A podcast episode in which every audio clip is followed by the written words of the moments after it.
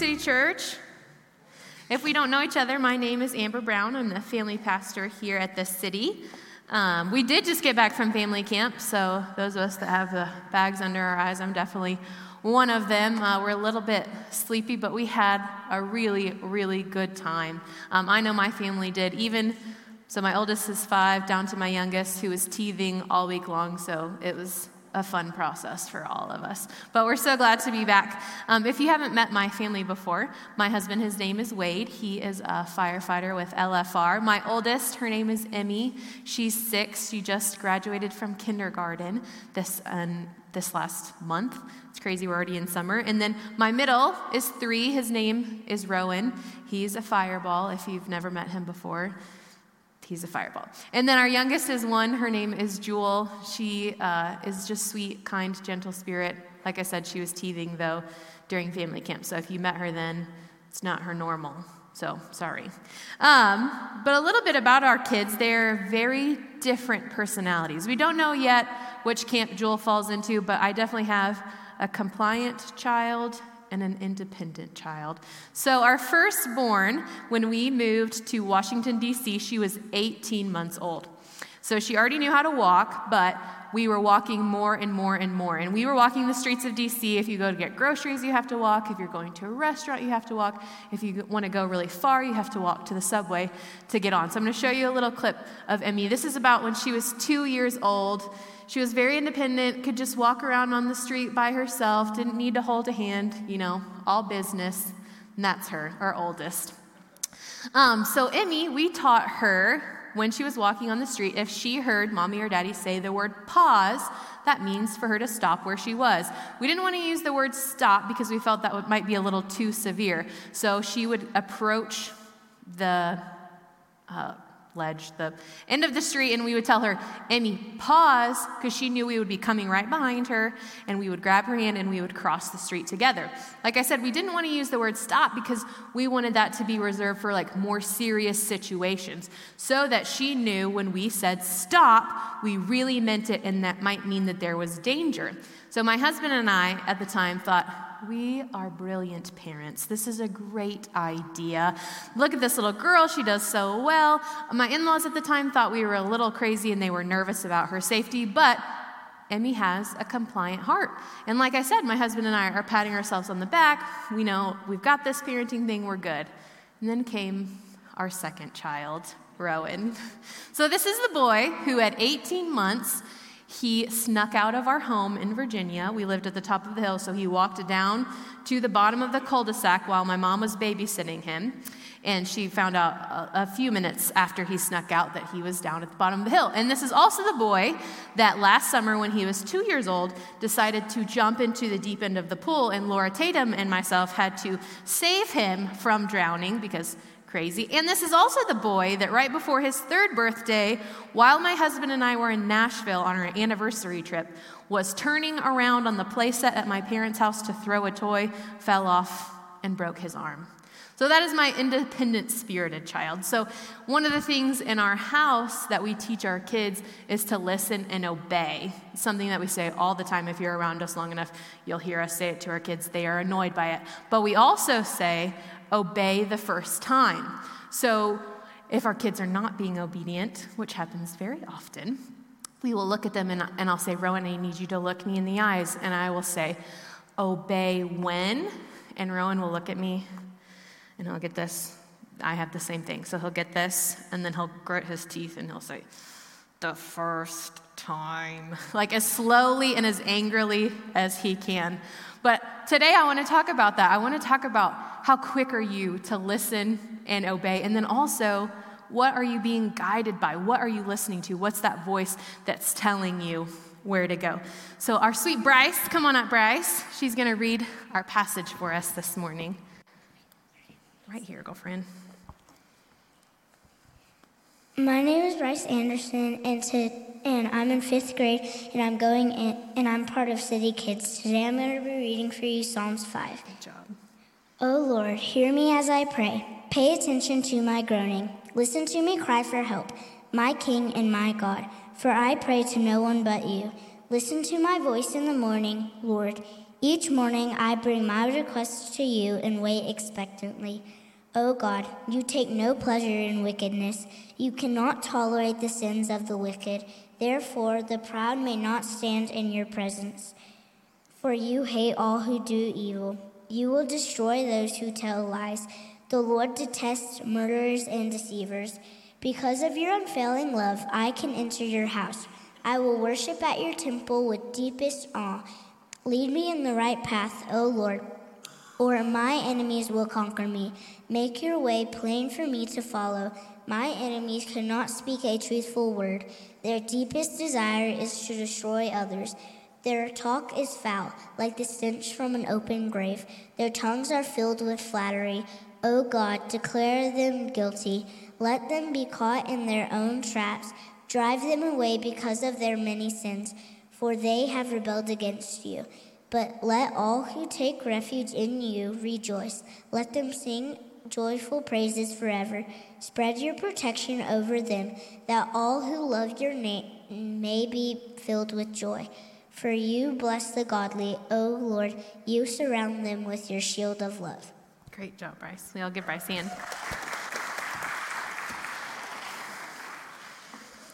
So pretty much all of us probably have what we would call enemies in our life, right? But probably not the same enemies that David had. If you don't know much about David, he actually had a lot of enemies through his entire life. So David, as a young boy, he started out as a shepherd. So his enemies were actually animals at the beginning.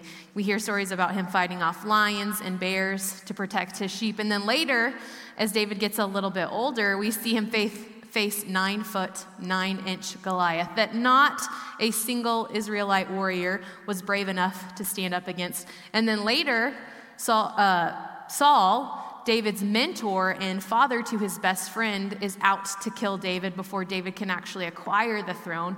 And then once David becomes king, obviously there are other nations that are trying to kill him and take his throne. And then David's own son, at one point, wants to overthrow David and take his life as well. So David has a lot of enemies, probably a little bit different than the enemies we have. And I think if somebody is out to take your life, you probably live in this constant state of fear and anxiety. So what does David do with that anxiety? In verses one through three, he says, "O Lord, hear me as I pray. Pay attention to my groaning. Listen to my cry for help, my King and my God, for I pray to no one but you. Listen to my voice in the morning, Lord. Each morning I bring my requests to you and wait expectantly." I love David's heart of prayer here because he says, hear me, pay attention, listen, I bring my requests and wait. So one of the things I tell the women in my ladies' Bible study is I'm really bad at remembering to pray. This is just not my area of expertise. It's not the first thing that I turn to. So I always tell Lynn Gillum, I'm like, Lynn, if I forget to pray at the end of Bible study, please remind me, because it's just not my natural inclination. But David, that is, that's his first thing he runs to. He says, hear me, listen to me. And then I love the last part where he says, I will wait expectantly for you, because that is not me either. If there is a problem, I want to come up with a solution and then fix it as quickly as possible. That's the society we live in today, right? It's like, I need something. Let me get on Amazon. Okay, two days. Well, I can't wait for that. So let me go do the Target pickup, two hours. Okay, perfect, right? It's just, it's just the life that we live. It's not easy for us to wait, but that's David's heart and how he prays. Um, he just is is expectant for God to do something. But then David calls out to God, and he recognizes God's power. He says, "Oh God, you take no pleasure in wickedness. You cannot tolerate the sins of the wicked. Therefore, the proud may not stand in your presence, for you hate all who do evil. You will destroy those who tell lies.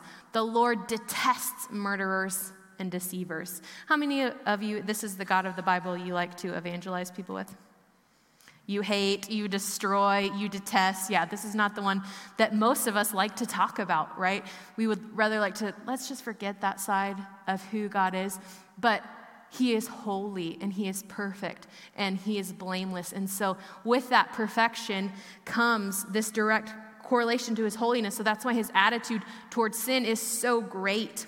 We have no frame of reference for how good God is. We can take the most perfect person, so like think in your mind, who the most perfect, nicest, kindest person you've ever met and then magnify them to like the nth degree. And even that doesn't compare to who God is. It's like trying to take a five-star meal and comparing it to McDonald's. But even more than that, it's really like trying to take a five-star meal and comparing it to those mud patties we used to make as kids that like had bugs all crawling in it. It's not even edible, right? Just not actually food. That's what us trying to think and compare our goodness to God's goodness. It's untouchable. And so that's why his hatred for sin is so great.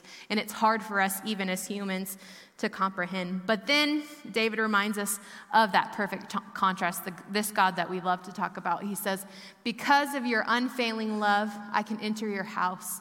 I will worship at your temple with deepest awe. Lead me in the right path, O Lord, or my enemies will conquer me. Make your way plain for me to follow. My enemies cannot speak a truthful word. I love this, how it says, um, because of your unfailing love. In the E S V, it says, but I, through the abundance of your steadfast love, will enter your house. I will bow down toward your holy temple in the fear of you. God is so good, and he loves us so much that it really does help us bend our knee. If you haven't met my husband before, he is probably one of the kindest, nicest, most generous people, and I will tell people all the time, so I am that strong, independent spirit. And I thought when I was going to get married that I needed to marry somebody that was like stronger, like more powerful, like just commanding, so that they could hoard that over me. But that was not God's plan at all. He wanted me to marry someone that was kind and gentle and loving, so that my heart would willingly submit, because I knew that he cared for me in that in, in submitting. And the same is true for us as believers. We serve a gracious and loving God, and that should help us bend our knee in submission to him, just like David is saying here. We comply because we he loves us, and that helps us bend our knee. Then David makes his request before God. This is the E S V version. He says, lead me, O Lord, in your righteousness. Because of my enemies, make your way straight before me. So we re- we recently went to Disney. Anybody go to Disney recently? There are a lot of people there. It was a blast. We had a lot of fun. We rode so many rides. Um, let me tell you, if you go, even if it's like three hours to wait, you have to ride the Star Wars ride. It is more than a ride. It is an experience. It's immersive. It's totally worth the wait, I promise. Do it. But while we were there, we saw a lot of tiny humans, like my tiny humans. And there were some really smart parents that had those like backpacks that have the leash on it, trying to like, you know, make sure their kid doesn't wander off too far. But now they also have these new contraptions that are like bracelets. So a kid wears a bracelet, and then a parent wears a bracelet. And there's like this coil in between the two. It's kind of like a leash. Um, one has to wonder, though, I was really concerned because my thought was, how far and how fast can a kid run on the leash before it just retracts them back, like one of those little tiny dogs on a retractable leash? Like, we did not do that for our son, just for fear of neck, back, brain injury. I just don't think it would work.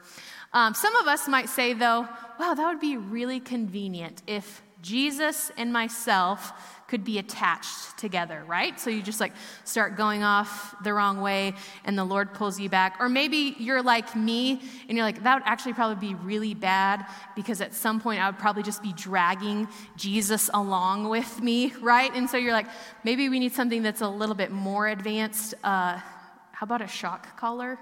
I think that's probably what I need, right? Like start like falling back into old sinful patterns, like bzzz. Or like you start going down the wrong way, just start that quick reminder, right, that God is in control and that we are not. How many of you would benefit from that? There's a few of us. There's a few of us in here. Yeah, same, same. But thankfully, our God is so much gentler than that. How many of you in here are horse people? I don't mean like you're a horse, like you like horses, you know a lot about them. Okay, so I gave this illustration uh, in the first service, so I'm going to give it again, but I told them to come tell me if I'm wrong. Don't tell me if I'm wrong, because I will have taught it twice now, so please don't. So whenever a horse first learns how to rein, they use what's called a direct rein. So you'll put the bit in the horse's mouth, and the rider has two reins, one in the left hand and one in the right hand. If you want the horse to go left, you're going to pull the horse to the left. If you want the horse to go right, you're going to pull the horse to the right. As the horse learns more and more how to direct rein, you can add advanced techniques. So there's a technique called Neck reining. And what you do with neck reining is the rider is going to hold the reins in a single hand. That way they have a free hand, which is much more convenient. If you want to go left, you're going to put pressure from your left leg onto the horse and lay the right rein over the right side of the neck. So it's kind of like a steering wheel. You're turning the horse with your leg and with your arm. And then the same is true to go to the right. You apply right, your pressure with your right leg and lay the rein on the left side. Again, turning the horse. It's a cue. You're cueing your horse. It's different than commanding it when you're pulling it. You're cueing your horse, telling him where to go. Now, don't miss this.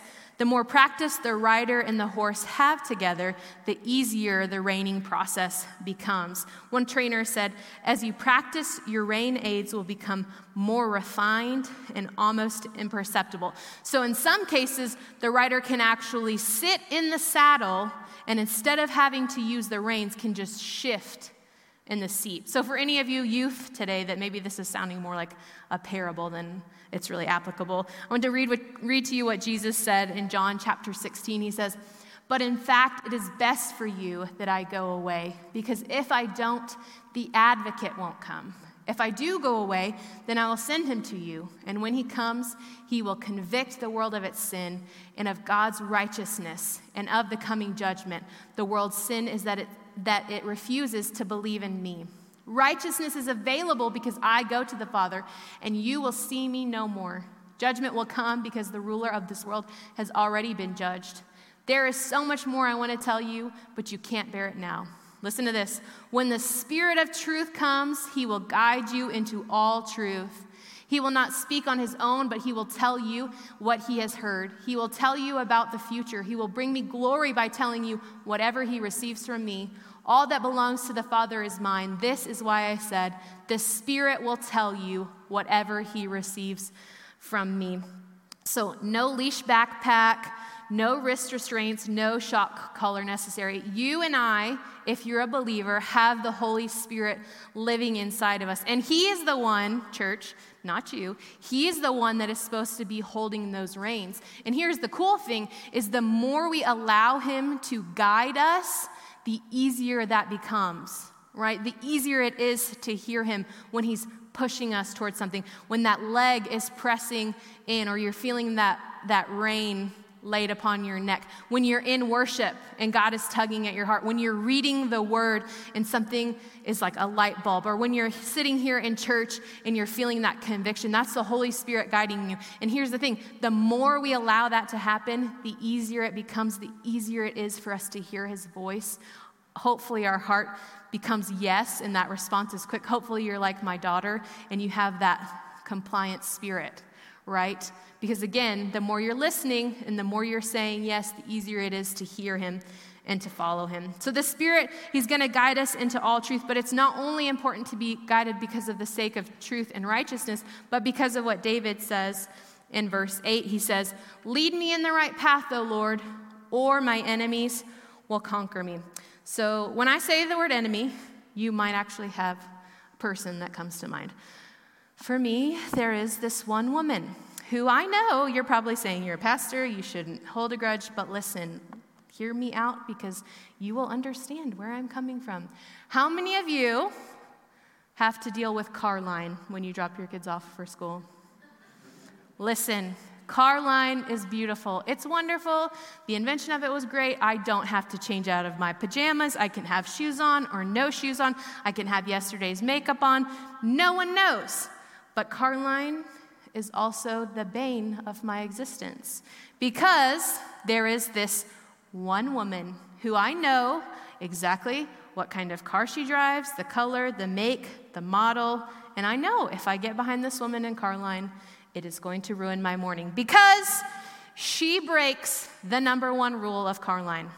This woman parks her car in car line, will get out, lets one kid out, walks them over to the sidewalk, lets a second kid out, walks them over to the sidewalk, and then waves to them goodbye. That is what you do not do in car line. You zoom up as fast as you can, hustle your kid out, bye, I love you, see you later, I'll pick you up at three thirty. That's how you do car line. But this woman, no. Every time.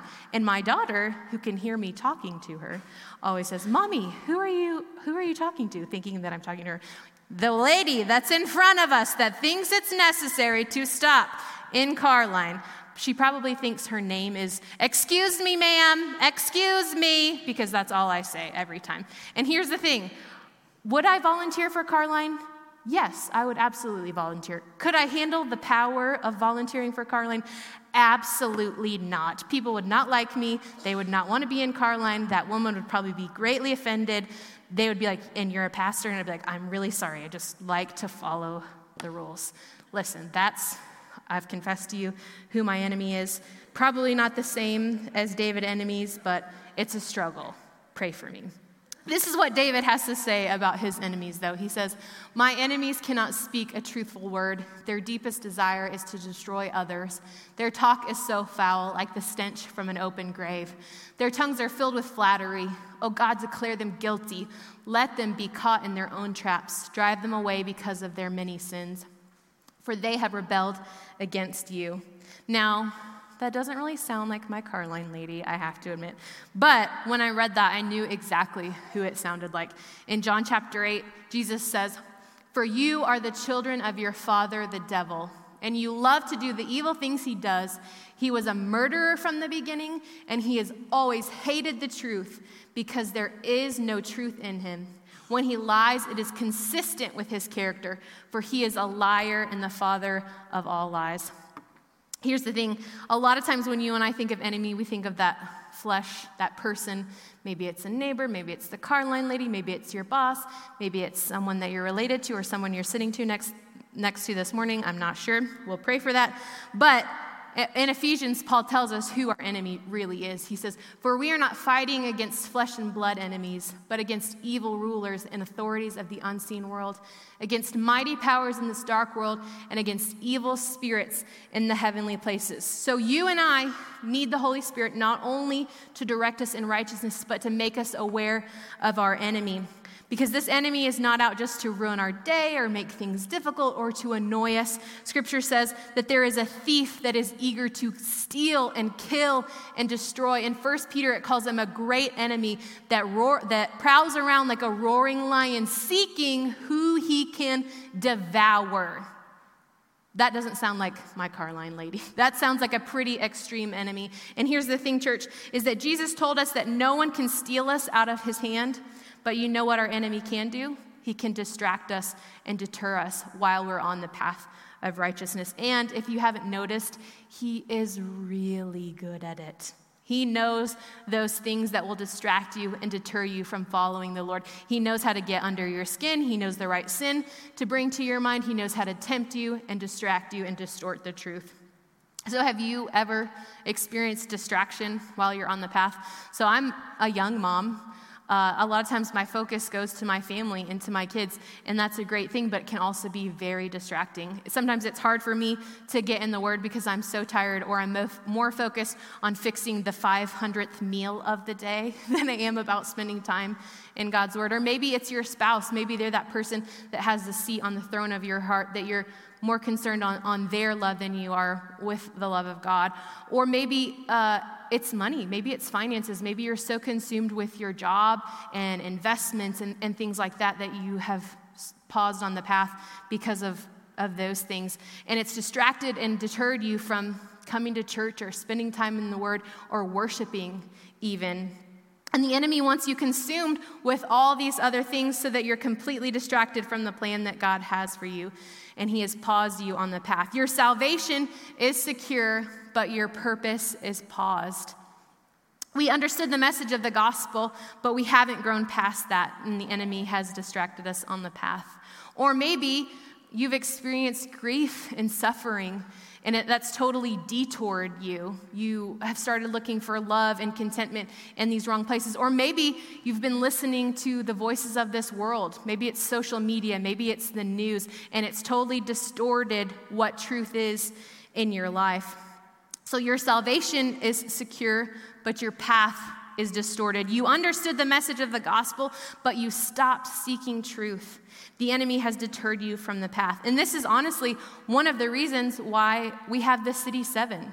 is because we know there will there will be things that come up in your life that are going to deter you from what is true. So this morning, let's look at City seven, number six. It says, is the Bible God's word? It says, Jesus proved he is God by rising from the dead and said the Old Testament was God's word and gave authority to the apostles to write the words of the New Testament under the inspiration of the Holy Spirit so that all the words of the Bible are God's words. So you can be assured today, church, that if you are seeking truth, you can find it in the Bible. If the enemy has deterred you on the path of righteousness, go back to the word because that's where truth is. And when we stop using the Bible as our filter for truth, we allow the enemy to distort and deter us from God, from the path that God has clearly laid out for us. So what does it look like to walk the path? One of the things that Clayton always says, he says, it's not one, two, three, it's follow me. And Proverbs three, five through six says this, trust in the Lord with all your heart. Do not depend on your own understanding. Seek his will in all you do, and he will show you which path to take. Trust and seek, and the Holy Spirit is going to guide you, right? He's going to be the one that is holding the reins to direct you to the left and to the right. And David gives hopes to those that are trusting in God's righteousness at the end of Psalm five. He says, but let all who take refuge in you rejoice. Let them sing joyful praises forever. Spread your protection over them, that all who love your name may be filled with joy. For you bless the godly, O Lord. You surround them with your shield of love. I hope you find that as an encouragement. If if Christ is the center of your life, if you're walking on the path, there's something to be hopeful for. But I want to ask you this morning, just um, as we're closing out, where are you on the path? Do you need to step on the path? Maybe you're saying today, actually, I don't know that I've ever made Jesus the Lord of my life. I don't know if I've ever given over control to him. Maybe today you actually need to put that bit in your mouth and let the Holy Spirit hold those reins. Um, if that's you, we're going to be praying here. Uh, Barry's going to have his team up, and we would love to pray with you. Um, maybe you're here this morning and you say, actually, I have been distracted. There are things that have paused or detoured me from the path that God has for me, and I need to come back to the path. We would love to pray for you as well.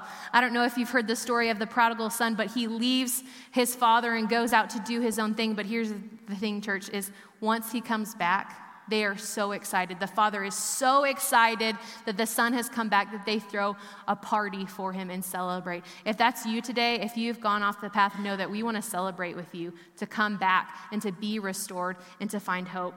And then last is, uh, are you pressing on down the path? Maybe you're here today and you say, hey, actually, I think I'm doing pretty good.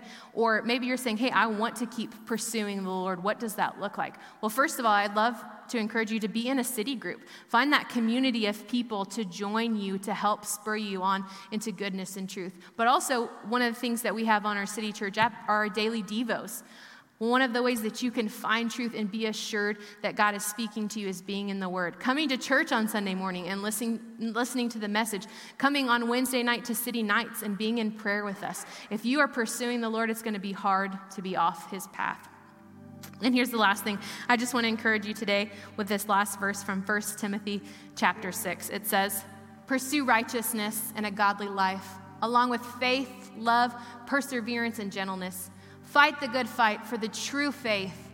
Hold tightly to the eternal life to which God has called you, which you have declared so well before many witnesses. And I charge you before God, who gives life to all, and before Christ Jesus, who gave a good testimony before Pontius Pilate, that you obey this command without wavering. Then no one can find fault with you from now until our Lord Jesus Christ comes again. Will you pray with me? Lord God, we just thank you that you love us. Lord, I thank you that you are perfect and you are holy, God, but you see us in our sin and you still love us. I thank you for Jesus, God, and what he's done for us. Lord, I pray for those of us that maybe have never stepped on the path. Lord, I ask that you would give them boldness and courage, God, to come and step out and, and seek after you. And Lord, I pray for those that are paused or detoured on their path. Lord, I pray that you would help them see the, their purpose, God. And, and I just pray for restoration for them. And Lord, I thank you for those that are already walking on the path. Lord, I pray that you would bring people alongside of them to encourage them, God, to help them grow and, and push on. And Lord, again, we just ask that we would be led by your Spirit. Help us recognize it when he's speaking, Lord, and help us have that compliant spirit. We love you and we thank you, Lord. It's in your name I pray. Amen.